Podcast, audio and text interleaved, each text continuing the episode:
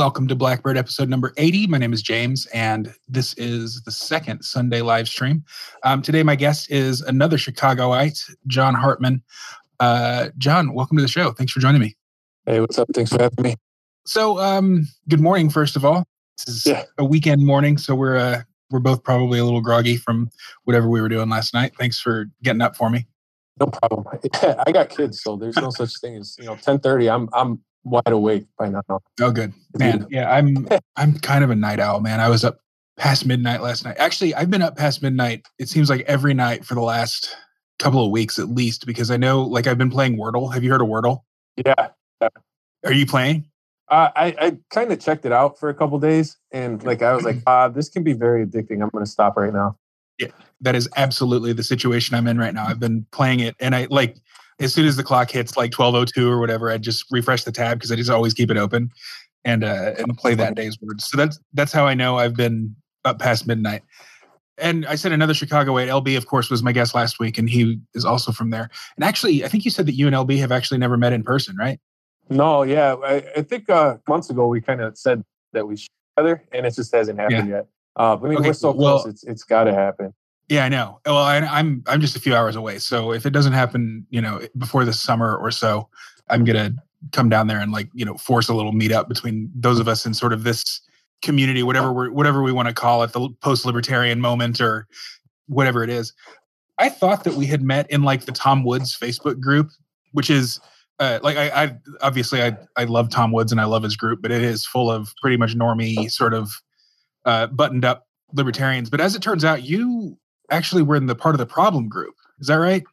Yeah, that's totally right. Okay. Um, I we- remember seeing you I- in there, but I don't think we ever. I mean, we barely interacted. I think you know.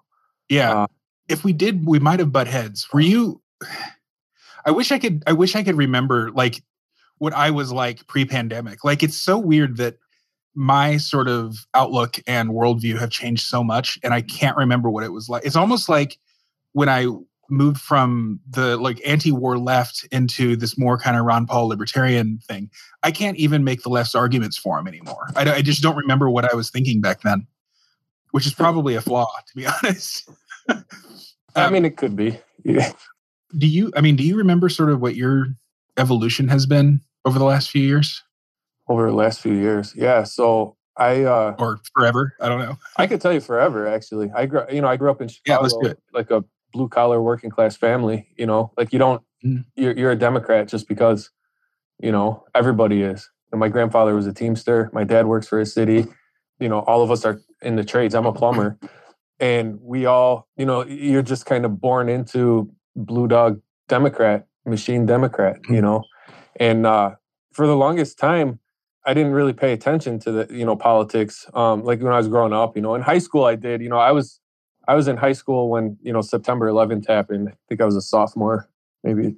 Yeah, I think a sophomore. Um, and you know, I remember kind of like really starting to pay attention. Like, oh shit, like there's a world outside of my world, you know. Yeah. And uh, I started paying attention, and I was kind of more like anti-war left as well. And I started paying attention to you know just all the all the lies that were being told and everything, and I'm like, okay, so, something's not right here, you know. I- And I and that's kind of what got the ball rolling for me.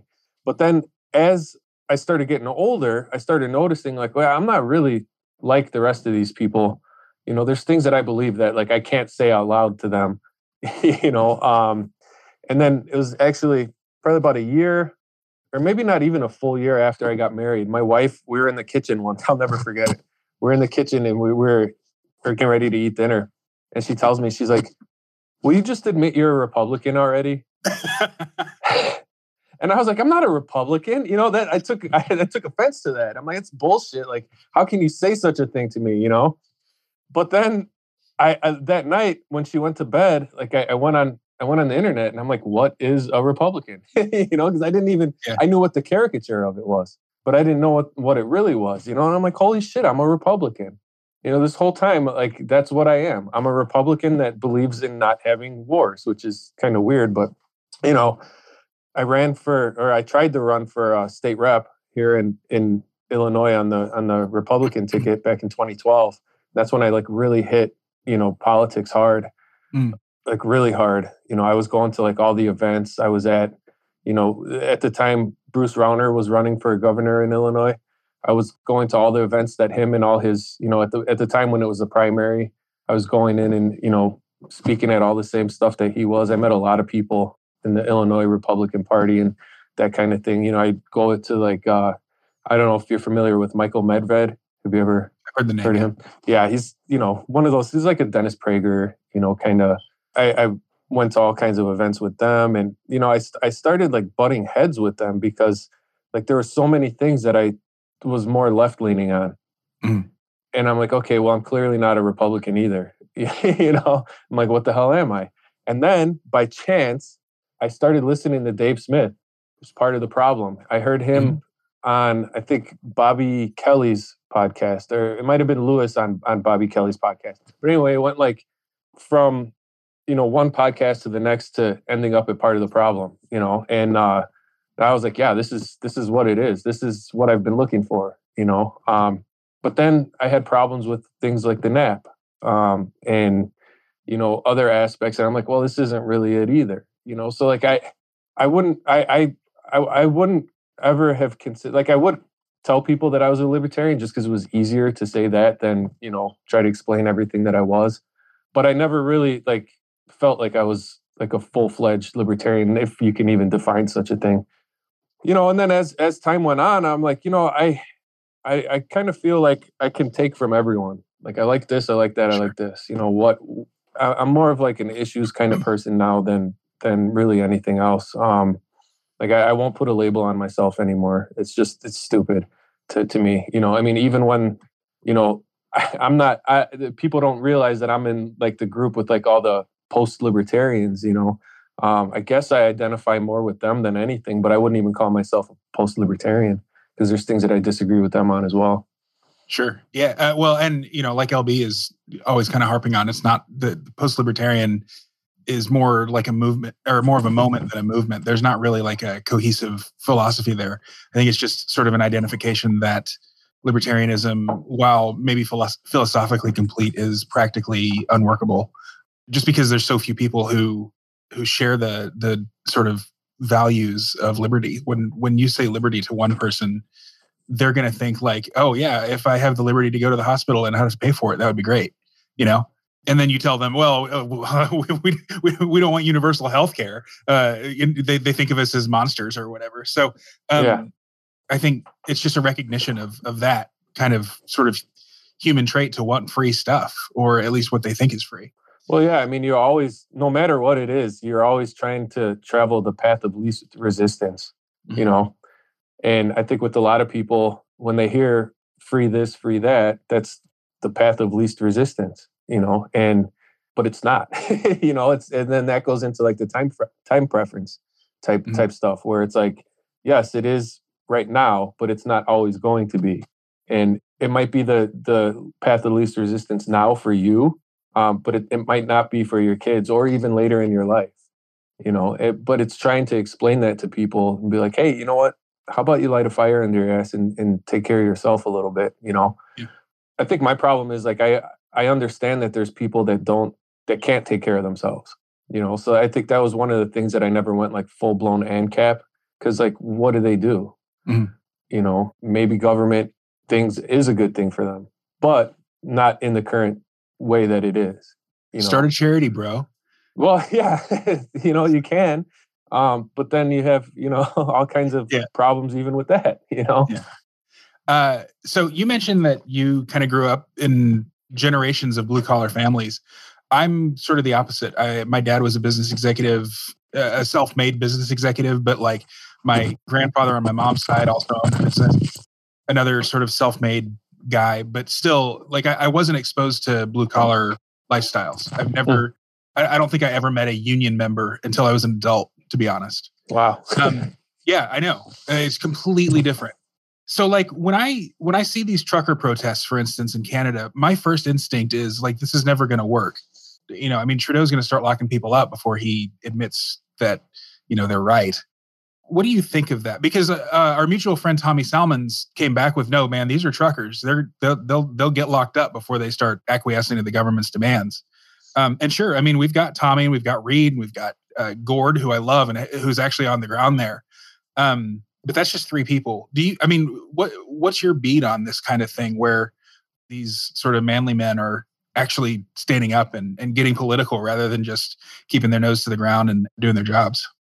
Well, I see utility in both. Mm-hmm. You know, we're in a society that's functioning right now. So, like, I wouldn't fault anybody for putting their head down and doing what they have to do, not only for themselves, but just to keep the ball rolling in society, you know. But I, I, I think there's more utility right now in the convoy and in people expressing it because it, if you're noticing it seems like it's more and more people that are like you know standing out on the on the street corners and you know lining the streets you know cheering these guys on so it's not just the it's not just the truckers you know but it took the truckers to get those people out there. Up until this point you have all these people that are like kind of quietly amongst themselves being like yeah this is bullshit or like you know you have a group over here that wants to do something but no one's doing anything. And a lot of times it only takes that one that one kind of situation where you're like okay the, the, you know there's enough people here now i can do it. I mean this is what happens with everything right? You know most people don't think for themselves or they do but they don't want to suffer the consequences so they pretend like they don't you know? And I, I think with the with the truckers that's exactly what we're seeing. We're seeing them actually putting in the work to do the thing that everybody else wants to do and it's giving everybody more courage to you know at least stand out there and cheer them on. I don't know if it'll work though.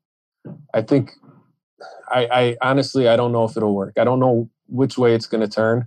I hope it's going to turn positively no one's covering it the media's not covering it i mean i would i don't know if like you ask the average normie here like in the states if they even know what the hell's going on up there and if they do what talking points are they going to parrot at you as a result. So I, I don't know that like it's going to be, you know, this big like cry for freedom that everyone thinks it is, but I, I sure hope it is. We've been talking about it in the Minnesota family group chat that I'm in. My Texas family, like my biological family, they haven't talked about it. They're talking about a Trump rally that's happening in Houston, which is completely irrelevant right now. But my Minnesota family, the like my partner's family, basically, they're all over it, which is really cool. At least some people are, are it's slipping through the cracks to some people. I saw I saw a news article this morning though um, from the Toronto Star, I think, talking about how they defaced a statue. Which oh my god, imagine protesters defacing a statue.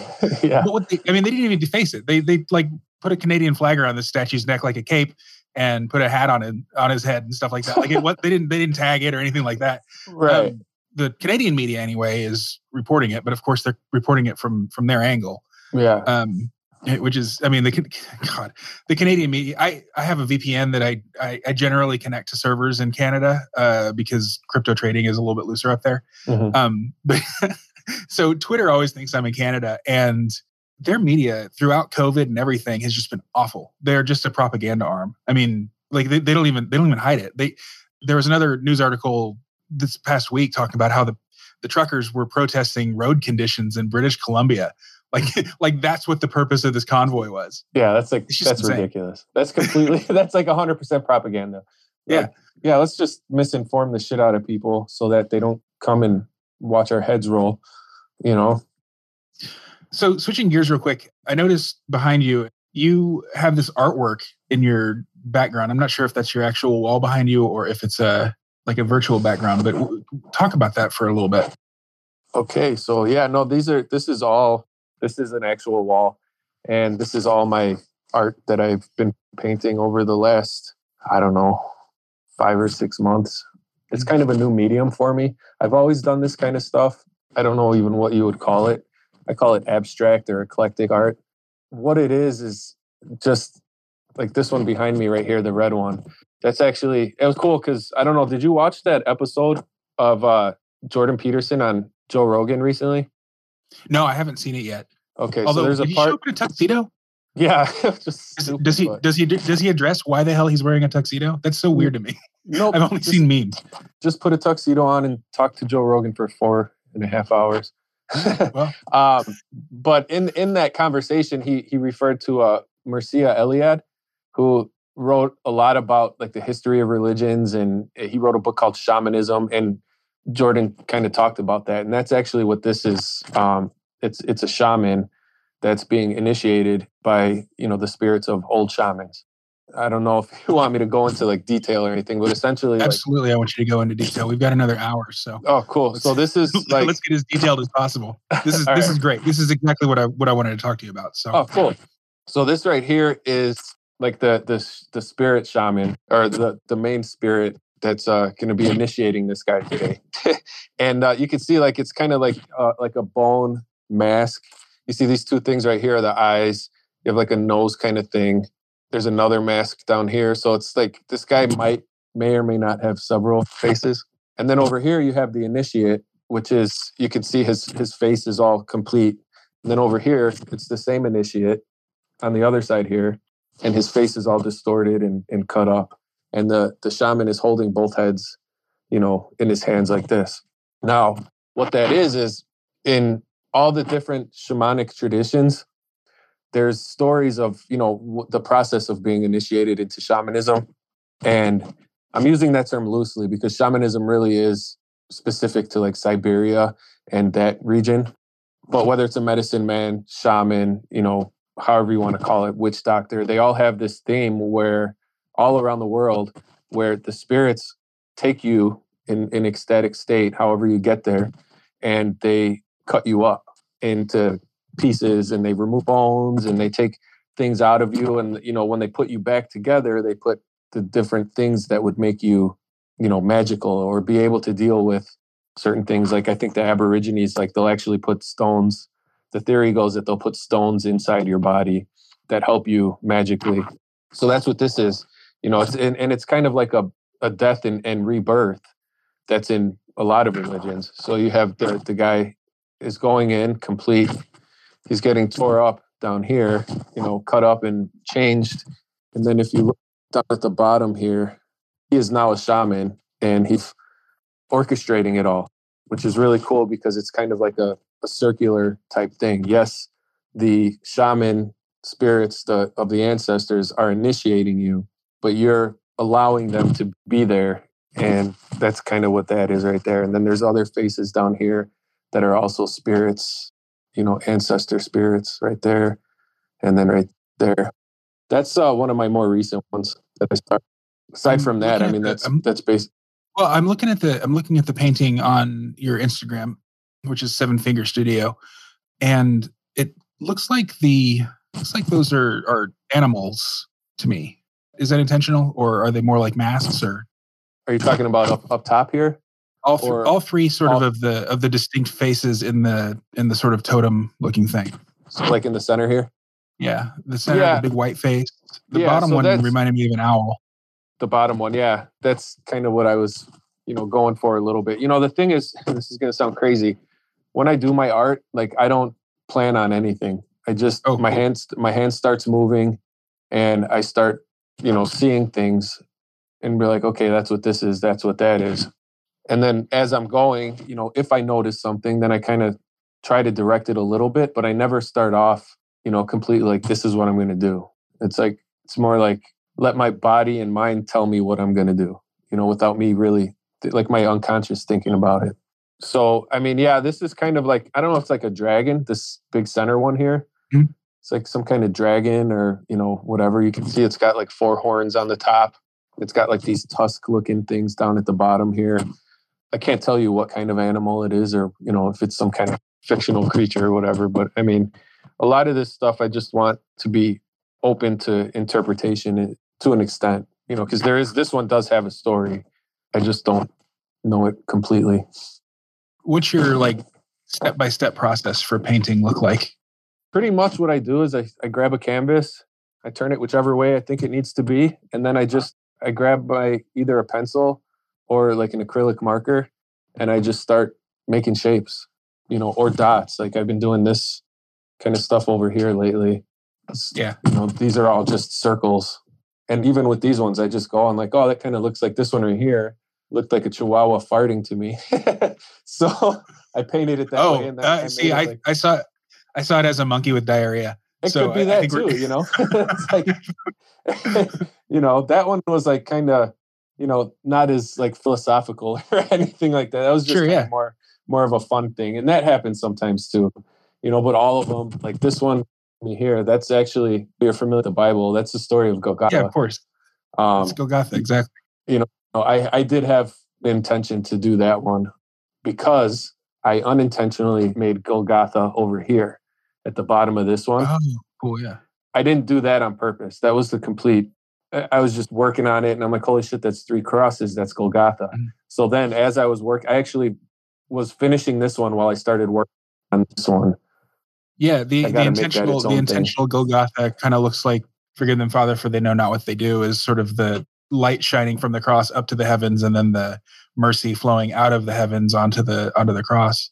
Sure. Yeah. I mean, you know, that's that's actually a really good way of looking at it. Um, I'm, my my way of looking at it is kind of reversed, but it's basically the same thing. I mean, mm. if you remember in Golgotha, Jesus was crucified next to two criminals, two two thieves. Yeah. And one basically told Jesus to go fuck himself, and that guy ended up going to hell. Yeah. and then the other one, you know, repented and said, you know, I, I, you know, I want you to save me, and he went up to heaven with Jesus. You know. Mm.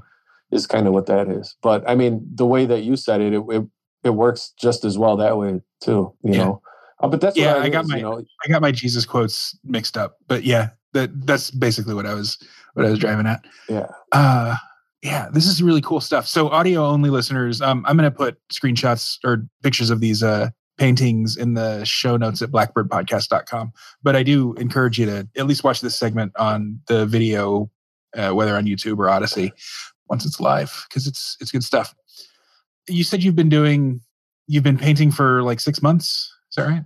Yeah more or less. So like the, all the stuff that i do like specifically the shapes like this like the shaman one and, and that kind of thing. I've been doing that since high school um, just on paper and with like markers or sometimes it, there'd be no color. But you know with the pandemic i started kind of you know not being able to do a lot of things. So i just started picking up all kinds of stuff to like teach myself and to you know teach my kids and then also to just pass the time so I was like, why don't I just start doing this on canvas, you know, mm-hmm. with paint? And so far, I'm I'm really really liking it. You know, I have some other ones that I actually carved on on plywood that are similar to this and that I painted and everything. But yeah, so it's not that I it's not that like this is a brand new thing to me, but this is the, the as far as the medium is concerned, it, it's it's fairly new. That's cool. What uh what kind of paint do you use? It's just acrylic. I think the one behind me right here, that's watercolor, uh, which was a mistake, you know, because I, I, was such a noob as far as like painting goes, and I didn't like yeah.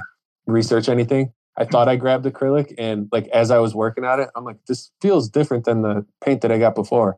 Then I looked, I'm like, oh, it's fucking watercolor, you know. Uh, I mean, I still like it; it turned out pretty good, but yeah, you know, a happy mistake, as yeah. Bob Ross would say. Awesome. Well, so do you consider art like a meditative practice for you?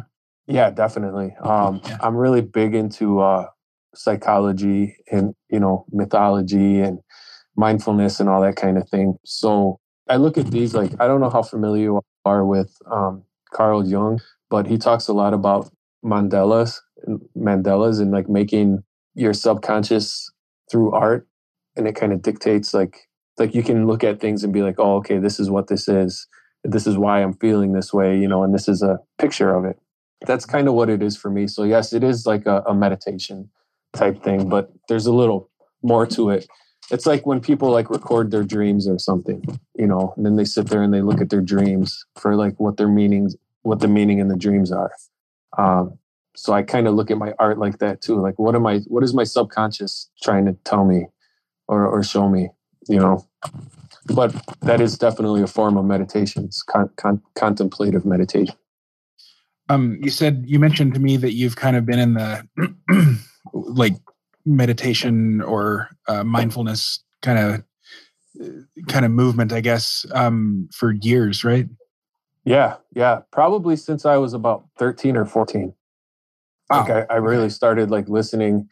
Uh, well, at the time there was no podcasts or anything like that. Yeah. Um, but I, I really, you know, I I would go to like all the used bookstores I knew in the neighborhood, and I would just grab a book and uh, you know, read it and then move on to the next one. And, you know, it's started slowly kind of going from like, I didn't know what I was interested in to like, oh, I saw this part and like this part of this book talked about this thing. So now I want to learn about that. And then I went and I got all the books that I could think, eh, you know, I could find about that interested me because there are some that, you know, sometimes titles don't really grab you, even though it's a, mm. a subject you're interested in. It's like, yeah, this, you know, I'll read it if I have to, but you know, this one sounds more interesting, so I'll do that. And I just kind of started work my way through um, a lot of like the Eastern philosophy and the, the mindfulness and that kind of thing. Um, with different levels of understanding, you know, sure. from when I was a kid until now. But yeah. Who were some of the who were some of the people you would read when you were like 13? That to me, I mean, you know, Great Gatsby and and Catcher in the Rye was like what I was reading back then, and I considered that like deep. You know, um, oh man, Holden Caulfield, he calls everybody a phony. That's so deep. I mean, th- that to me was like fine literature and stuff that I could learn from. But uh, I mean, it really turned me kind of into a jaded nihilist for a while. Um, what what were some of the things that you were reading? Um, one of the earliest books I picked up was uh, the Book of the Five Rings by uh, can't I can't remember his name. It's Musashi. Let me see what his name is. Sorry. I'm having a brain fart. Yeah, it's it's uh Miyamoto Musashi. It's Book of the Five Rings. And it's uh he was like a swordsman, like supposedly undefeated and like the best swordsman of his time. And he was also like a kind of a philosopher. And uh that's that that was like kind of one of the first books that I read where I was like, yeah, I like this. You know, it talks about um like nature the nature of things um, and how to use the nature of things to your benefit. And if you don't, you're going to basically have a really hard time. Uh, which then got me into like the Tao Te Ching. I'm really big into the Tao Te Ching. I think that's something that everybody should read. Um, and actually, I don't know. I, I feel like a lot of people don't really give the give it give that book its due but it's actually sold the only book in the history of books that has sold more than the Tao Te Ching is the Bible. Mm-hmm. Um, that's how important it is. I've I've always uh, I've always been kind of intrigued by Taoism, but I've never actually read the Tao Te Ching. Does uh um would you like would you consider yourself a Taoist? I know you're kind of averse to labels like that. But. Um, not particular. I mean, you know, it's hard because I, I, I appreciate it so much. I wouldn't be upset if I called myself that or if someone else did. Mm-hmm. You know, um, but I, I, wouldn't call myself a Taoist. Uh, you know, um, because as far as like it's it's not it's something that I that I use. It's something that I try to live by, but I don't fully. You know, mm-hmm. like I, I some sometimes I think I'm better than nature. oh, I you know even though this is what it's telling me to do, I'm going to do the opposite. You know, um, but I mean that's what I that would be whatever any religion you're in. You know, there's no perfect uh, no perfect specimen is in regards to religions. Were so, you raised in a were you raised in a religious family? Oh yeah, big time. I I, I was brought up Catholic. Um, yeah. My dad's uncle was a priest. Um, my I, my dad's uh, aunt was a nun. I was an altar server um, in Catholic Catholic Church, um, mm-hmm. and I we used to have we used to have mass at my grandparents' house uh, a lot of times, like when because my grandparents by your, by your uncle. Yeah, yeah, and wow. you know we you know one of my either me or one of my cousins would be like the altar servers. I mean, we would have legitimate mass at my grandparents' house, Catholic mass at my grandparents' house. Not all the time, you know, but uh enough en- enough to, you know, have it kind of be like a thing that we did. Um, but we all went to church and everything. I'm like super um I know right now there's like this whole, you know, Orthodox or Catholicism type thing, um, yeah. which you know, I'm not getting into that one, but I, I, I was born and raised Catholic, and and uh, I still consider myself uh, Catholic, even though I don't really go to church or anything like that. Mm-hmm. Yeah, me too. I think Catholicism is almost like Judaism, where it's like a, a, indelible part of your identity rather than necessarily the religion that you believe in. Yeah, especially if you grew up in it. You know, like I mm-hmm. mean, if you grew up in a Catholic church, like really grew up in it, not just like going to church every Sunday, like you can't take that away from you ever you know yeah. and like i don't know if that's good or bad i think it's i think it's mostly good well, and my my fondest memories from my kind of childhood and teenage years are of youth group uh, at St. Elizabeth Ann Seton in Plano, Texas. I mean, I would drive I would drive a half hour or more every week when there was a church right down the street from me um, to hang out at the youth group and you know, go to mass. I, I was never an altar server, but I was a Eucharistic minister when I was in high school. I went to a Catholic high school Mhm. and uh, got um, which come to find out, I guess Eucharistic ministers is something that like should never have happened anyway. Uh, or, or girl altar boys, which um, I guess you know. I mean, that's from like the that's sort of from the more conservative branches of Catholicism. But um, once they did start letting girls become altar servers, uh, it seems like things like vocations and stuff like that kind of went downhill. So Yeah. I don't know. It's I guess that's sort of inside baseball politics that that we don't need to get into. Um, Fair enough. I'd love to, I'd love to talk more about meditation though. Do you have do you have like a daily practice? Yeah, so in the morning, um, you know, when I wake up, I come down where I'm I'm at right now. I call this my workshop. It's my basement. Um, and I start the day with I have like a daily uh New Testament uh devotional that, you know, has breaks up. It's like the New Testament in in a year, basically, and every every day has so I read that. Um, which I know probably you're thinking like, well, that's just prayer. you know, but that's that's uh, meditation is prayer you know uh, if you use it that way um, so then i do that I, I, read read that i'll take my notes you know sometimes there's a verse i really like so i have a notebook that i write it down in um, i'll write my dreams down after that sometimes i'll do my dreams first because you the, the longer you're awake the, the less you remember so I'll, I'll i'll write my dreams out and then i'll read the the daily devotional and then i sit there and i contemplate you know, for 10, 15 minutes, however long I feel necessary. Sometimes it's longer. Um, just what it is that I'm trying to accomplish for the day um, and what kind of energy I want to give to people that I encounter. Um, and then that kind of puts me in a good mood to just sit there and not think of anything, you know, and just let my thoughts wander and then think of whatever it is that comes in, kind of see it floating by, and then you know put it down when it's gone and then just keep keep going like that you know um of course this is also while breathing um you know just in and out slowly um yeah that's that's pretty much my routine in the morning Um, so, uh, but you're also a plumber, which uh, to my like, I don't know, white collar upbringing, that seems surprising. Uh, but challenging that, I, obviously, someone who's going to the office all day doesn't really doesn't really have time for contemplation. They're living like in the future almost, Mhm. rather than in the moment. Um, working with your hands like you do uh, really does kind of force you to live like right now. Do you see a, a connection between your spiritual practices and your career? well i could tell you i didn't want to be a plumber. I didn't grow up being like oh, i'm going to be a plumber when i grow up you know? Um, but i think because of the type of mind that i have i can use it together. So yes i mean like there's times where you know if i'm laying under a sink and there's water dripping and it's hitting me in the face in my eyes and my hands are all wet and i can't hold my tools you know tight enough to get i mean yeah you need to you need to have be of a certain mind frame uh, for you to be successful in that scenario especially. Um, whether or not that would be like part of my spirituality or like induced by it i i don't know. I think i i, I think the answer would be yes but you know not not really intentionally. It's just kind of what arises in that situation. You know it's either you you know get frustrated and, and have a hard time with everything or you kind of submit to it be uncomfortable and use that uncomfortability to move yourself forward Cool. Um, so what are what are some like I I don't know. Like I've recently I've recently come to the conclusion that I am politically on the right. Uh, I've always uh, up until I mean I I've, I was still saying not left but right, uh, not left not right but libertarian.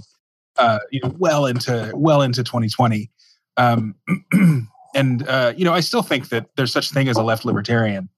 Uh, but I don't know. I I would now like admit to myself that I am on the right. Um, do you have you like noticed anything like that in yourself in the last couple of years? Yeah, I mean, like I said, I, I think when my wife told me that I was a Republican, yeah, you know, I, I, kind of well, when, I, when was I, that? Never, that? Was it was oh, that, that was uh no, that was 20, 2011. Yeah, because you ran for office in 2012. Yeah, so I mean, since then, I kind of always felt like I was on the right, but I still didn't want to admit it. Mm-hmm. I mean, growing up in you know where where I grew up and around the people that I grew up, like it's not something uh, that you can really talk about or that you can even find other. I mean, there are, there's a lot of there's a lot more right leaning people in Chicago than than you you would imagine. Mm-hmm. Um, obviously, not as much as you know left leaning, but to say that they're non-existent is just incorrect. Um, but I think I, I think over the last couple years, like I'm I'm getting more familiar. I'm getting not familiar. That's the wrong word. I'm getting more comfortable with calling myself that. You know, sure. and and it's funny because I feel like at no other time in my life since I was considering myself on the right, would there be more consequence for being comfortable with that thing you know so it's kind of like like my my wife is not conservative like at all. Um she's not on the right. I mean i think there's there could be some issues where she would be more right leaning but definitely she's more left leaning you know? Is she is she like woke though or is she more like uh i guess i would say she's i wouldn't consider her woke but she's like the things that she's like way more to the left on me than me she's not a dick about it you know like there's just like i think that really has has a lot to do with um you know the the problem that we've been having here lately is like not not me and my wife i'm just talking about like people in general is that like um if you're a dick about whatever it is that you're trying to do you might as well just not even do it you know um so there's that. Uh i, I think that as far as as far as being comfortable with it goes, like I'm I'm happy to say that now because I feel especially now I feel like more and more people are like, you know what? I don't know what I am, but if that ain't it. You know, I'm not this authoritarian, you know, tyrannical government loving type person. And I think the reasonable people are are are starting to kind of realize that like being right wing is not being a right wing extremist. you know, or like the caricature of what that would look like. Uh, right. And that so so I'm I'm I'm again more more comfortable with it, but I'm still kind of like teetering on like, yeah, I'm not going to talk about that to certain people, you know, in certain settings. Um. So yeah, I mean, I guess like, uh, are your dad and grandpa, if if you know if they're still around, are they are they still voting Democrat? Like, I, I don't no, know. It seems like no, my dad. It seems not. to me like my dad's not. not. My yeah, my grandfather died when I was seven. So, but I, he was he was. I, am almost positive he was he was a closet Republican because sure. uh, I found like I like Ike uh, buttons and stuff like that in his in in his belongings. You know, um, yeah, it's kind of cool. You know, like they're legit like old school, uh, whatever. But uh, uh, my dad, like, I think you know, my dad was my dad's always got my back, regardless of what it is that I'm doing. You know, I used to sing in a band. He would go to all my concerts. You know, wherever I played, he'd be there. Uh, I mm. I played basketball in high school. My dad was always there. Every game, every game that I had, my dad was there. Um, all through grammar school, all through high school, all my all my basketball games. Um, I started when I started running for uh, the state rep thing. My dad was still considering himself a, a Democrat and he was still standing on the street corners, you know, getting people to sign my petition to put me on the ballot. You That's know, cool. um, so like you know, but my point in saying all that is like he started realizing the stuff that I was telling him wasn't just bullshit. Like he started seeing like because he again, you know, this is generation. My kids, I have two kids. They're the seventh generation in the city of Chicago in my family on my dad's side. Like we've been you know, we've been in Chicago forever. And even my dad grew up not knowing whether or not what the difference between a, a, a Democrat and a Republican was, just that sure. we had to be Democrats. So this goes well, like and, way- the, and the, different the difference between a Democrat and a Republican kind of varies. I mean, it varies from you know year to year and from place to place as well. I mean, uh, I grew up in Dallas, and you know, Democrats in Dallas and Republicans in Dallas are way different from Democrats in Chicago and Democrats and Republicans in Chicago. Oh yeah, you know I think I think to be honest with you, um, the Demo- or the the Republicans in Chicago are a lot more extreme uh, mm-hmm. than they're willing to show. You know, behind closed doors, like, and I don't mean extreme like you know white supremacist, you know, overthrow the government extreme per se, um, but like they behind closed doors, like they they say all the things that you would be happy with as being a right winger. It's when they're out in public that they don't. And this is the same problem that like the the LP had, you know, during the 2020 election. You know, they were trying to they they were trying to, you know, cater to people that didn't fucking care about them and never would care about them. Yeah. You know, um I don't know where I was going with that. I'm sorry. We were talking about the differences between Democrats oh. and Republicans and your dad specifically. Yeah. So my dad, um, you know, the more he, I, I think he voted for Trump the first time, but then you, you have to look at it too. Like a lot of these, a lot of the working class people, you know, if not, they, they see themselves getting pushed out. Mm-hmm. You know, they see themselves not mattering. And uh, I'm talking about working class people that are, you know, in unions specifically. Like the unions, like they, they're, they're like teetering on, on, you know, the being full blown woke. And a lot of them are already like the teachers union yeah. in, in Chicago, like there's no difference between them and any other like extreme left wing, um, you know, organization. And, uh, but there's a lot of people that, like you said, with the definitions, like that's not what it was to them. And they're slowly, like the older people or the people that are like our age that think like we do, are slowly getting eked out of the system. And this is obviously a way for the unions to control the people you know? And then by by doing that they can you know the the government you know they're putting the people they want in office um, you know through union dues and everything. Because like if you look the demographics are changing dramatically in a lot of the unions. And i'm not saying that to be you know one is better than the other. It's just true.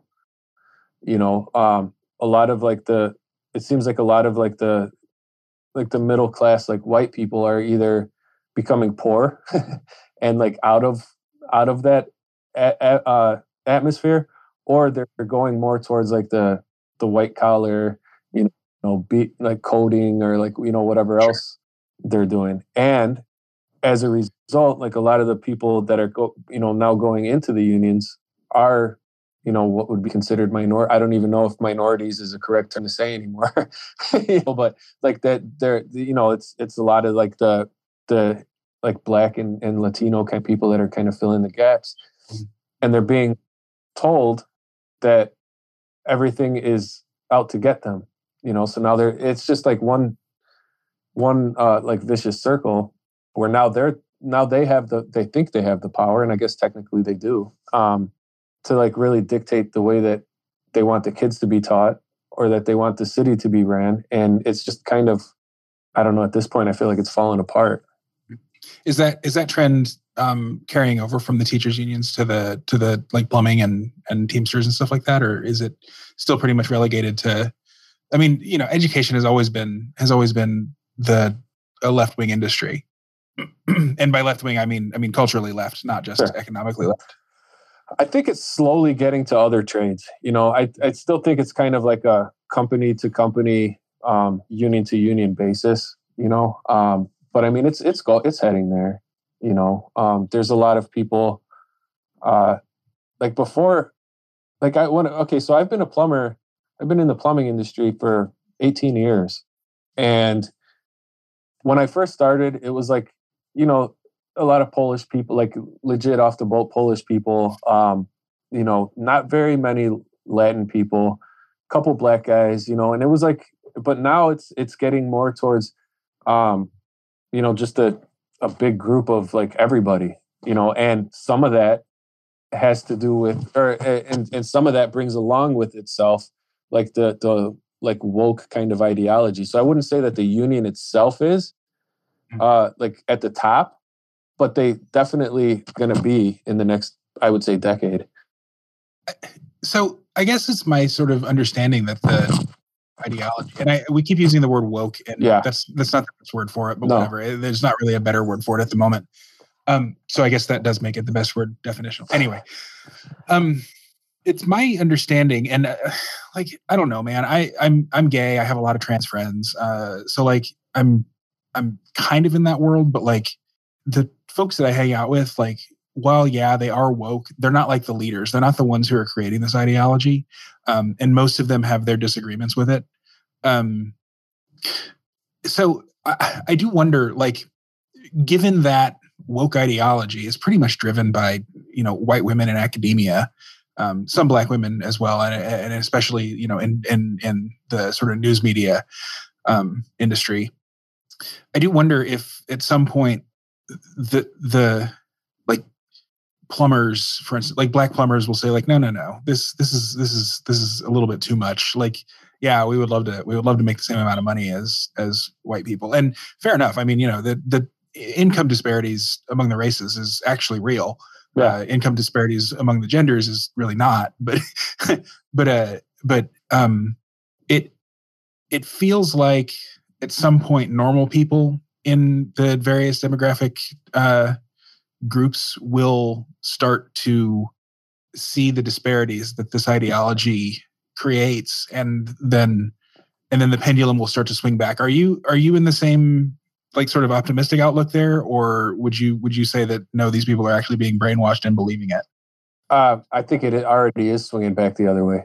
Uh, oh, cool. but i but i do also think that people are being brainwashed just to a lesser yeah. extent you know um, i think that the more the more you ostracize everyone you know like you you at first you're like including everyone right you want everyone to like you, you want everyone to like gang up on on the whatever the enemy is mm. right and then as you start getting people and you start gaining you know ga- gaining momentum now you can start throwing people off your own wagon yeah you know and that's what we're seeing right now i think and i think that the, either people are getting thrown off the wagons or they're jumping off themselves because they're like this ain't what i signed up yeah. for you know um so I, I think that's a good thing you know i i think where where I differ from a lot of like the post libertarians is like I'm not like I I'm willing to look at the other side and see the utility in some of it.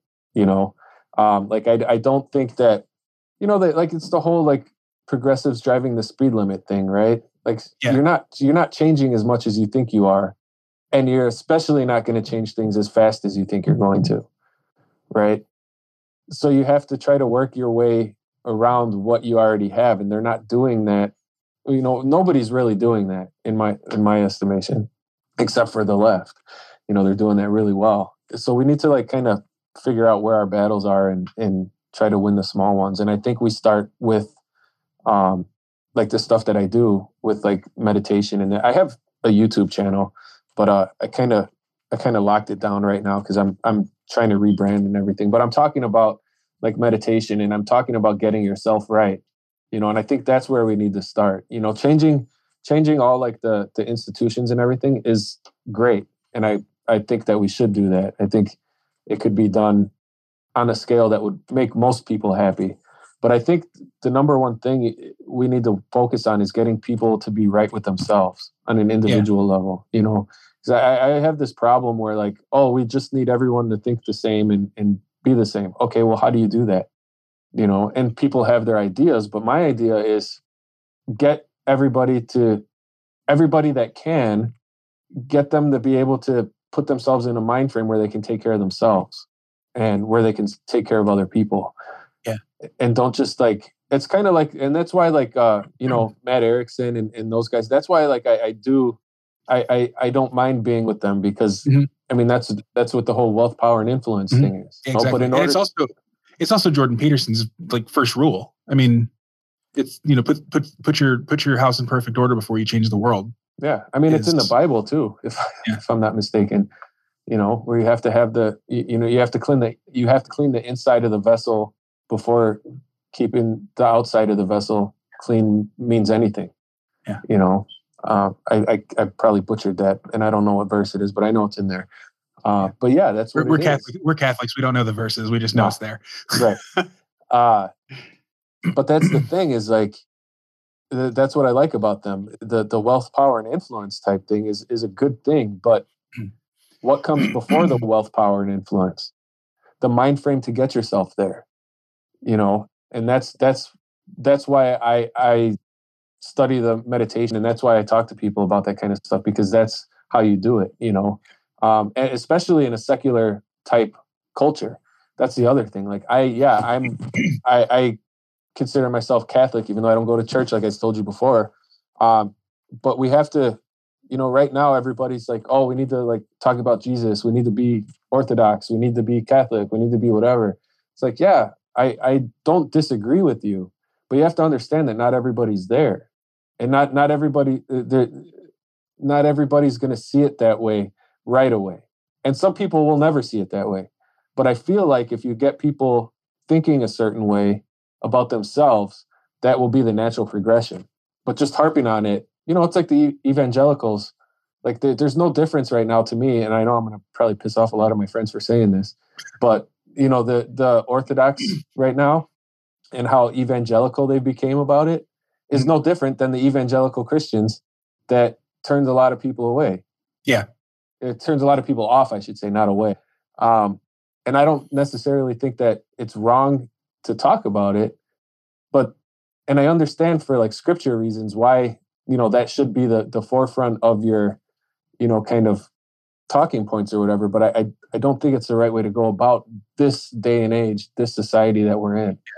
That's kind of that's kind of been a big difference that I've seen between Matt Erickson and Cyprian is that Matt in his sort of conversion to orthodoxy has been much more like whoa look at this shit i'm i'm discovering this is insane like it's got it's almost like an awestruck uh, an awe an awe reaction um, whereas cyprian vin armani who i used to follow my god i mean like my partner would make fun of me for how much i talked about vin armani and how like just profound i found everything he said. But like when he started when he started going through the catechumenate um he started beating everybody over the head with the like uh, how can you possibly still uh, believe what you've always believed. Look at all this stuff that that that these people are saying. But the thing is, like, he wouldn't even say, "Look at all this stuff that these people would were, are saying." It was more like, "Look at all this stuff that I'm saying, and I'm right, and you're wrong, and I'm always right, and I can predict the future, and all yeah. that stuff." Like, just just it's very very unattractive. Um, to people, exactly. especially to people like me who don't like being told what to do. Well, I uh, think that's pretty much everybody in the libertarian camp. Yeah. You know, I, I don't care what side, you know, right, left, center, libertarian. I mean, I think that's why we all kind of gravitated towards that because we don't like being we don't like being told yeah. what to do. You know, I think one I think one one eh, eh, I, I don't want to talk shit, but Matt Erickson when he talks about this shit is genuine. Yeah, and I don't think that Cyprian is all the time. You know, and and that might be wrong of me, and it's definitely not a knock on him, but well, it's the feeling well, yeah, I get and, because and, of the way that he carries himself. And just to be just to be fair, I mean that's exactly it. That's his personality. I mean, if you've right. if you've watched Gigolos and know what he was up to and like the the um, pickup artist community and stuff like that, like putting on a show and persuading people that way uh, through his charisma is how Vin Armani um, and and now Cyprian because it's the same person, different name, but whatever. Yeah um, that's how he operates. And there are still people who are persuaded by that, and that's fine. Yeah. Um, but like, he, he's just after a different audience than you and me. I think. Right. Um, I so, got his and, book know, sitting on my bookshelf right here. Like, I, yeah. it's, I, I was the same way. Like when he was taught, I like there was that there was I can't remember. It's been so long ago. He had that series where he was talking about like all this stuff. What like I yeah. think it was like maybe 2017. I can't think of the. It was 2017. It's called the Ascendant series, and the, yeah. I I liked that so much that I downloaded the YouTube videos in case they ever like got dropped off or anything like that, so that I could like watch it. And I I've got just pages and pages and pages of notes on it. Like it's it's it's and and you know that is probably the biggest contribution he's made to my life and my way of seeing the world. I bring it up all the time that cyclical view of history yeah. um, that he's describing there. Um, I, I, mean, I brought it. I bring it up on like every other episode of this podcast, and now it's every two episodes in a row that it's been brought Sorry. up because it's just. Yeah. uh, actually, I man, I think that he's been mentioned more often than any other person on this show, which is so crazy. Because I mean, like you know, we could be talking about Dave Smith or Tom Woods or whatever. Yeah. But you know, I mean, he really does. He he is a unique thinker. His his book, uh, the the most recent book is Render Unto Render Caesar. Unto Caesar. It's so good. Like, holy shit! Like, I, I mean, I read it. I read it in one sitting. I remember I was sitting in a Mexican restaurant and I'm sitting there just like drinking and eating chips and salsa and reading this book and just getting struck by every single chapter. It's yeah. so good. But then you see him on Twitter or, or whatever. Right. It's like, oh my God, this guy wrote that. Like, yeah. yeah. So, so yeah. Anyway, talking about Christianity I, I, and leaving out the humility part. Yeah, exactly. Uh, again, I mean that, that, I guess that is a knock. I'm not, I, I can't say it's not, but you know, I mean, I, I, mean it He's because I, anyway. well, even if he does, like I mean it because I, I, I, I like the guy. I love him. I love listening to him talk. You know, it's just when he gets like the arrogant side of it is like where I, where I kind of like you know tune out. Um, yeah, I don't know, right, and I think uh, go ahead. Well, sort of his his downfall in my mind, I guess, also for me has been personal because right after he was on the show, he kind of wrote a hit piece, not a hit piece, but like just a a piece kind of slamming that. me in counter markets. And like he didn't name me, but it was clearly about me. It was right after he was on the show. And like, mm-hmm. I don't know. I mean, it's tough to it's tough to not take that kind of thing personal. You know, I mean, yeah, I was a baby agorist and I'm not an agorist anymore. But you don't have to you don't have to like write an article about somebody who's brand new in your way of thinking that you've been, you know, uh, part of for years and years. Yeah. I mean, could would he would he write a would he write would he talk shit about someone who's like brand new in orthodoxy? Maybe he would. I mean, I don't. Well, know. that's what I was just gonna say. You know, like he he went from like you know drinking ayahuasca in jungles to being a fucking orthodox Christian. Yeah. Christian. Like you you don't you you can't have compassion for someone that that is at a certain point in their journey, which is like where you were It was what you know where you were at. Like, do you have to be a dick about it? Well, and okay, so speaking of which, and changing subjects from from Cyprian, yeah, uh, we so we're in a group chat with um, I don't know, like Adam Patrick and just a whole bunch of people kind of in that milieu, the milieu that we've been talking about all along. Mm-hmm. Um, and we have talked at length about psychedelics, uh, mushrooms, and and uh, all that stuff. Uh, do you have experience with that? Yes, yes, I do. Talk about it. And um, that's something that I'm super interesting interested in, um, and in hearing sort of the pros and cons of it. Because I've never, I've like I said, like I always say, I've never done mushrooms, but I'm sort of mushroom curious, or just whatever, whatever psychedelic.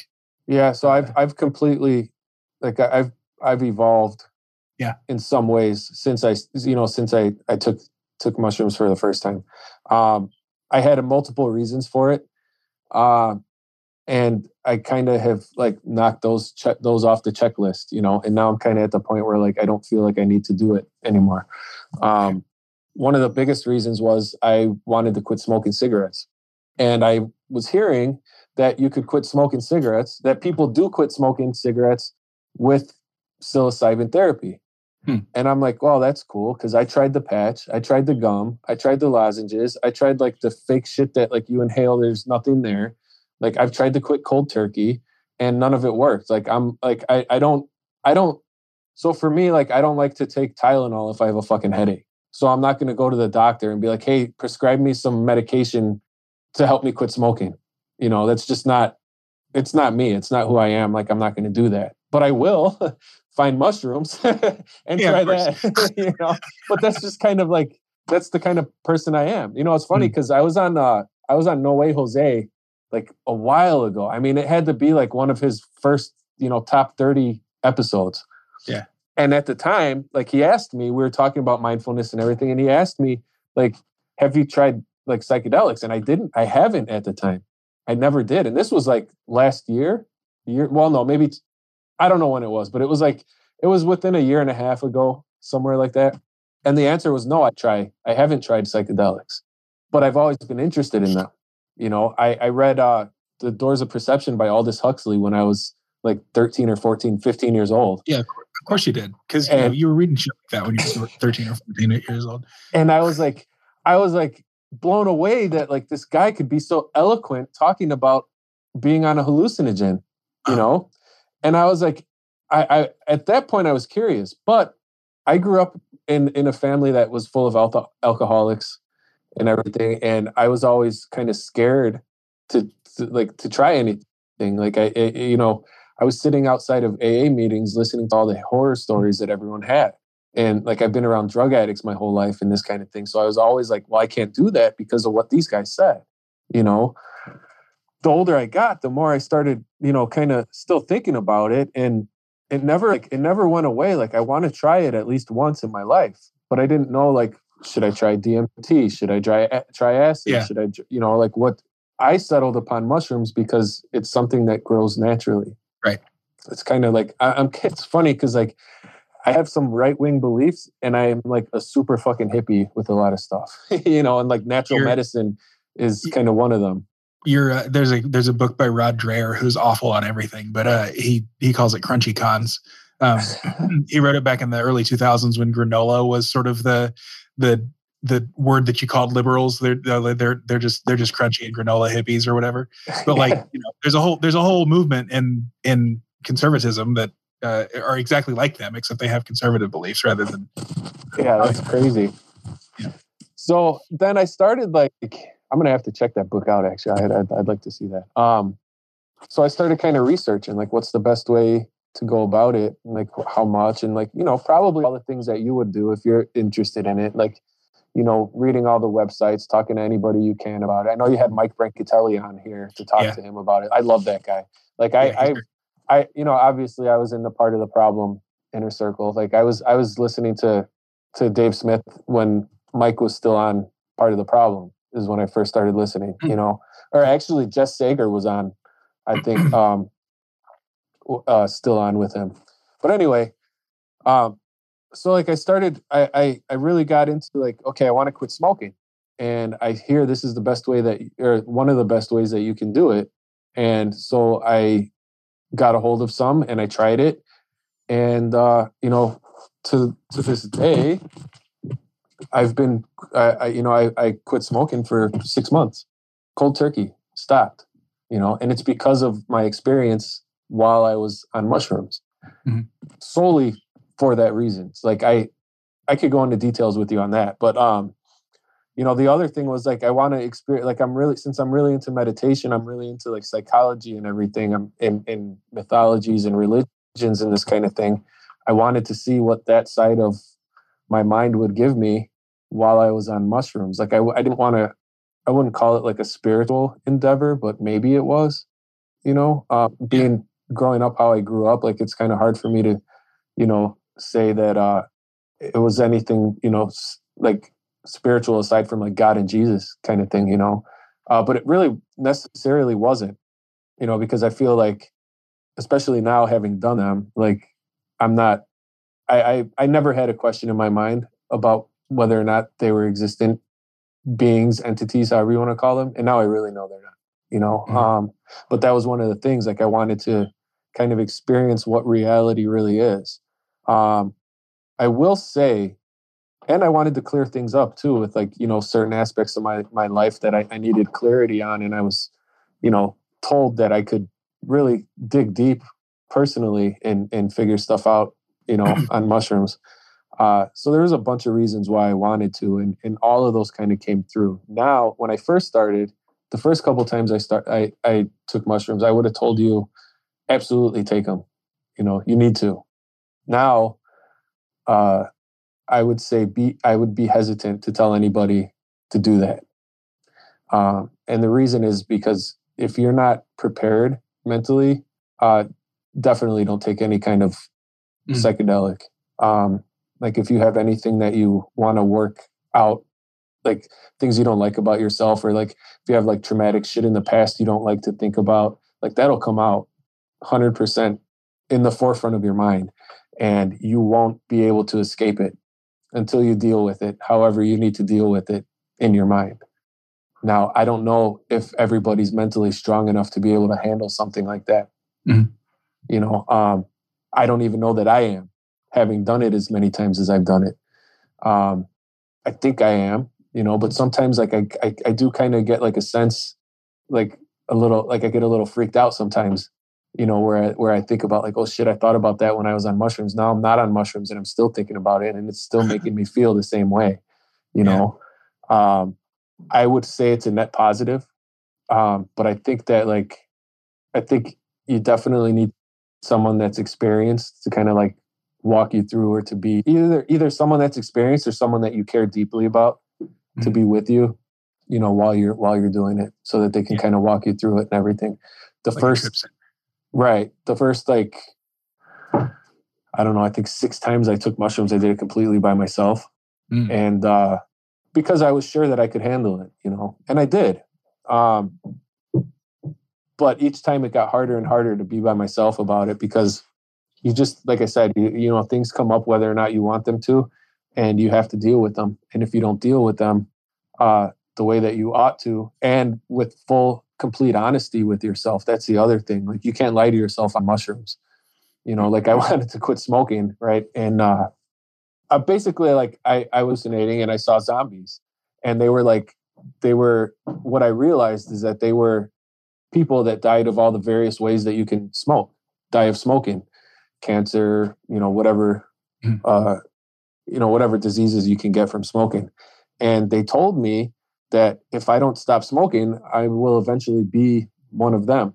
And it's uh, it's so crazy to like if you've not done it, it's hard to explain how real the hallucinations are where you almost think that it's not real or that it that it is 100% real that it's not just a hallucination um, like i felt the coldness of them on me you know i felt like i could see them like i was st- sitting here like if you were in the room with me right now that's how i saw them i could have reached out and touched them um, you know that's that's what really made me want to quit I was like holy shit man these guys you know but but what i'm saying is I was trying to like, you know, in my head, I'm like, I need to go smoke a cigarette right now. This is like too much stress for me. You know, like I'm fucked Yeah. up. You know, I I'm, I need to go smoke.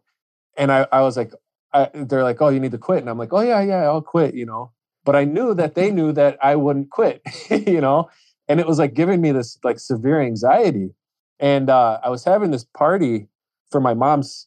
Uh, my mom's kind of young. My my mom just turned sixty. Um, so and I had her birthday party at my house that weekend.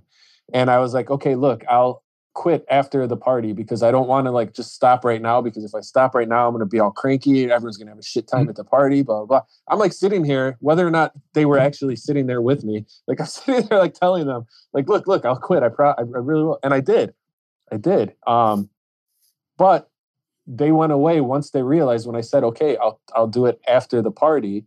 That was good enough for them because it, I was sincere. I meant it and I did it um, and the, and then they went away.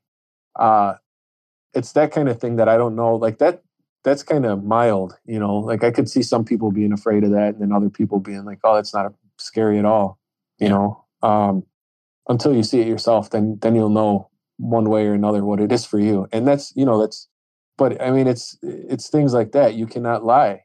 You have to be a hundred percent honest, and then uh, all the like, because I, I did have a few bad trips. I would I wouldn't call that one of them, but at the time it was. Um, like bad trips are the best trips because you actually that's that's what makes you be the change that you or you know enact the change that you want to see in yourself.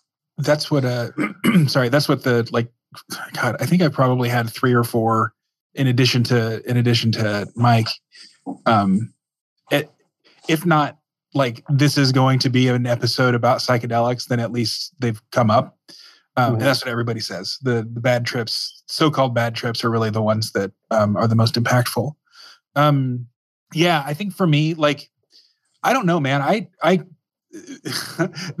what made me quit smoking was getting into a relationship with someone who's grossed out by smoking. I mean, it was pretty much that easy. Like I just, I haven't, uh, I think I smoked a couple of times with my sister, uh, and also Andrew would like split the cigarette with me basically, um, which is probably corrupting him, but whatever. Uh, Yeah. but, uh, otherwise, like I, you know, I'll get a craving every so often, but for me, it's like my like deepest desire is to cut the bullshit and actually follow the wealth power and influence kind of model the clean your room kind of model that you know just all of these people whose whose way of being i admire so much jordan peterson and, and jason stapleton and and all that um but you know w- what gives me pause is that like mike did his did his pilgrimage um, and immediately came back and quit his job.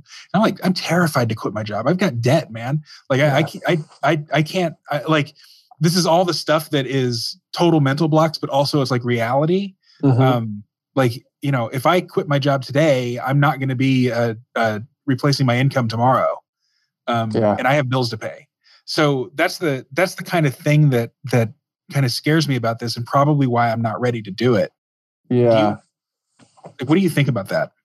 Um, I would say whatever decisions you you think that you made when you're on mushrooms, uh, give it a few days.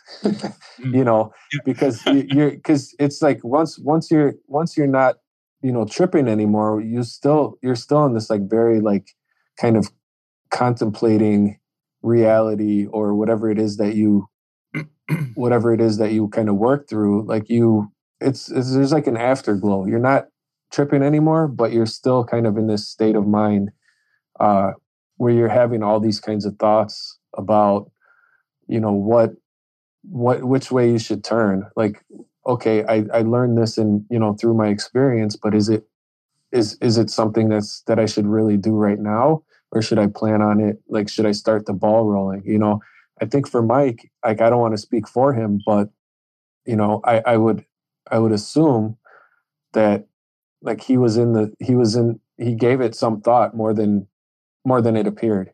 you know what I mean? Uh, yeah, he come back and quit his job, but like, what was the thought process process behind it? What did he learn? Um, like his experience was his experience, so I can't, I can't say I think it was a good thing for him, but like I can't say what the what the actual logical aspect of it was. You know, maybe he saw something that he knew like he'd be all right because that's the thing like you really get a sense like if you have an intention before your trip and not just do it like recreationally i would definitely not recommend doing doing them recreationally i don't think i don't know i've never done them recreationally but i would think that like if you have a good intention prior to it like you'll be happy with the result and you know, I I think you're not going to quit your job if you shouldn't quit your job. Mm-hmm. You know, it's like you don't have that much of a control. It doesn't have that much of a control where like you're going to do that. You know, I think maybe Mike was already kind of uh, knowing what I know about the experiences that I have. I could fathom an instance where he was already thinking about it without saying anything to anybody, and yeah. then you know had his experience and said, "Yes, this is this is the route that I need to take." Um, so I can't tell you you're not going to quit your job, but I, I, I don't think you, you know, I, I honestly, I don't know what your experience is. I don't know what your motivations are. Uh, I don't know what your, what your experience will be. So it's very hard for me to answer that. But I, I, I would think, you know, the logical person that you are, um, you won't just, you won't do something that drastic. Okay, good. Well, that allays some of my fears, I guess. Um, not to say that I'm going to go figure out how to find shrooms tomorrow, but um, I don't know. I, I, think the more conversations I have about that, the better, because it's definitely something that uh, has been on my mind for like a year. So, yeah. Uh, I don't know, man. So we're kind of winding it down. Um, I did. I did want to know. Uh, so why is your art Instagram Seven Finger Studio? What does that mean? so I, uh, uh, what was it? Two, three years ago, I had an injury at work where uh, I, I almost ripped off my finger. oh, wow. And uh, I really started. It's good now. I can move it and bend it. I didn't lose it. Um, but it was it was a bad injury where I, I couldn't use my hands like I normally do. Um, it was driving me nuts because I'm always a hands-on. Like I, I use my hands for everything. You know, I teach my kids how to fix things, and you know, my whole life is is with my hands. Mm-hmm. Um, and then I got to this point where I couldn't use one of them. you know, thankfully I'm a lefty, so it wasn't like the worst thing ever. Um, I'm talking hand wise. I'm, I'm left-handed. uh, but I, I, was going crazy. Like I couldn't work any. I couldn't work for the for the moment. And I was going crazy, not being able to do stuff. So I said, you know what, fuck it. I'm just gonna I'm just gonna start building shit. You know, and I started built like I built a like all kinds of planner boxes. I started doing like all this kind of art stuff.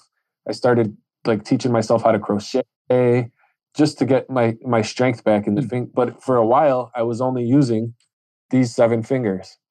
So I call it Seven Finger Studio because I had seven fingers at the time that I started doing all this stuff. Nice. Yeah, I, I love that you that you so first of all, obviously the fact that you became a plumber and also are um, borderline Taoist is probably not a coincidence. I mean, that the like when you think of Taoism, the the the if you know anything about it, the metaphor that comes to mind is water. I mean, that's yeah. just kind of the thing. Um, so I think that's really cool. But then um, the the focus on using your hands, like that's your Twitter bio. I use my hands to feed my family. Um, I just I don't know. I just think that's really cool. Like it's you seem like a very kind of holistic person, uh, just in general. I try to be, and I appreciate you saying so. Yeah.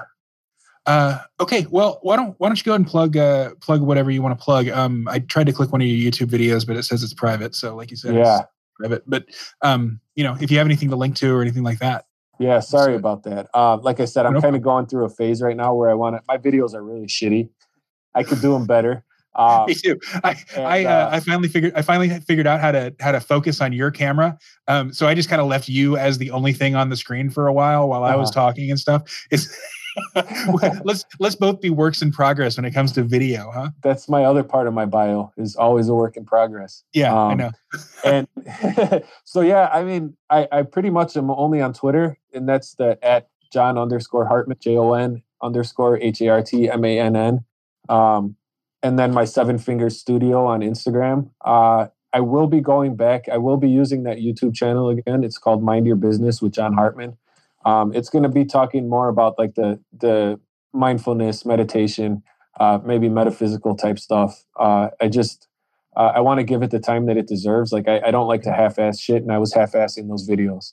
So um, I made them private because I didn't want to delete them, and I might use them in the future. I might cut them up and you know actually use parts of them elsewhere uh, because the content, what I was saying was good. It was just not not what it should have been, and I was you know kind of at the point where I'm like, yeah, fuck that. So mind your business with John Hartmann on YouTube will eventually be there. Uh, there, so I just found it. I'll link to it, um, and folks should definitely hit subscribe. And when the videos start flowing, then you'll be able to watch them. Yeah. All right. Awesome. Well, John, thanks so much for spending some time with me this morning. Uh, I will let you get back to your family. All and right. talk to you in one of the various and sundry ways that we're constantly talking to one another. It's you been it. great getting to know you over the last couple of years. I really appreciate it. Same. You're one of my favorite people on Twitter and on all the oh, groups. And cool. even at the part of the problem inner circle, you were one of my favorites. Awesome. Thanks, John. Talk to you soon.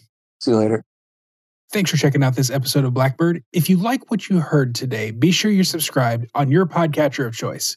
You can find me anywhere by searching Blackbird with James Gentleman. Follow me on Twitter at JamesLJ. My DMs are always open, so if you have feedback, ideas, or have something interesting to say and would like to appear on Blackbird, just drop me a line there. If you'd like to support the show and get early access to all my interviews, plus plenty of bonus content, head over to blackbirdpodcast.com. Toss me $7 a month or $70 a year, and I'll get you all set up. You can also find me on Odysee, where I'm posting the video of my interviews. Just search for Blackbird there or click the link in the show notes. And finally, if you haven't already, please leave me a rating and a review over at iTunes. It really helps the show. Thanks again for listening to Blackbird, and until next time, live free.